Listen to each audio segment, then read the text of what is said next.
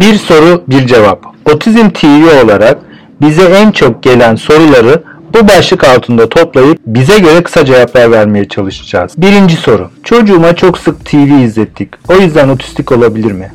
Bu soru özellikle bize YouTube'da ve diğer sosyal medya kanallarında en çok gelen sorulardan biri. Kendimize göre bunu cevaplayacağımızı bilmenizi isteriz. Başka sosyal medya platformlarında buna başka türlü cevaplar verilmiş olabilir. Ama biz burada kendimize göre, kendi bakış açımıza göre bu soruya yanıt aramaya çalışacağız. Gelin önce yukarıdaki soruyu anlamaya çalışalım. Sorunu önce bir çerçeve çizelim ve öyle anlamaya başlayalım. Böyle bir soruda iki konu var. Birincisi bizim bir küçük çocuğumuz var. Biz onunla ilgilendik, vakit ayırdık. Büyümesi için diğer yaşıtları ne yapıyorsa biz de onu yaptık, yaptırdık. Gelişimine katkı sunacağını düşünerek tablet, telefon verdik. Televizyon açtık. Onun iyiliği, gelişmesi ve büyümesi için televizyon izlettirdik. Sonra işler karıştı. Çocuk stres, kaygı ve endişe üretmeye başladı.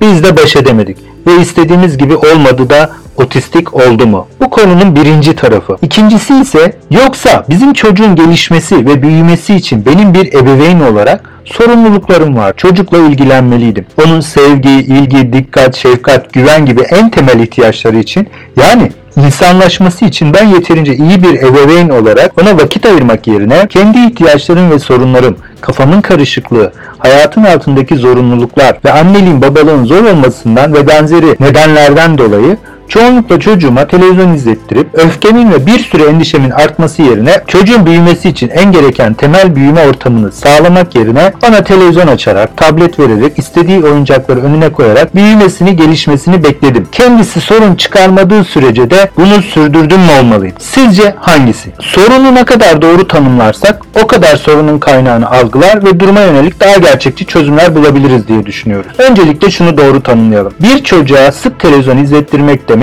ben bir çocuğun büyümesi için yani bir çocuk nasıl büyür, gelişir ve bir çocuğun iç dünyasının neye ihtiyacı var? Bir çocuk için gerekli büyüme, gelişme ortamında ne olmalıdır? Pek farkında değilim demektir. Bunun bilmiyorum demek. Biz çocuğu algılayamadık. Çocuğun temel ihtiyaçlarını göremedik demektir. Bakımı en zor, büyük bir enerji isteyen ve çaba harcanması gereken, büyümesi zaman alan bir canlı türü olarak bir çocuğun en temel ihtiyaçlarının sevgi, ilgi, dikkat, özen, şefkat yani daha çok kaynağı ebeveynlerin ruhsal kapasitesinden oluşan ve içimizden gelen durumlardan geldiğini unutup dışarıdan tek yanlı ve aşırı uyaranlı bir nesnenin televizyon, tablet, telefon, oyuncak ve benzeri çocuğun aklını yüreğini büyütmesini beklemek ebeveynliği yanlış tanımıyorum demektir. Kısacası sorun çocuğa televizyon izlettirmek değil. Ben yeterince çocuğun temel ihtiyaçlarını görebiliyor muyum olmalıydı. Sorun benim ne kadar ebeveynlikle ilgili kalıplarım var. Çocuk sahibi olmaya büyüdüğümüz ailede buna hazırlıklı mıydım? Anne baba olmayı sırf diğerleri istiyor diye ben de anne baba olayım diye mi istedim? Diğerleri böyle yapıyor. Televizyon, tablet açıyor, bir şey olmuyor. Ben de böyle yapayım. Ya da daha önemlisi ben de böyle bir ortamda yetiştim ki çocuğa böyle bir büyüme ortamı sundum. Gerçekten bunu mu yaptım olmalıydı. Sorun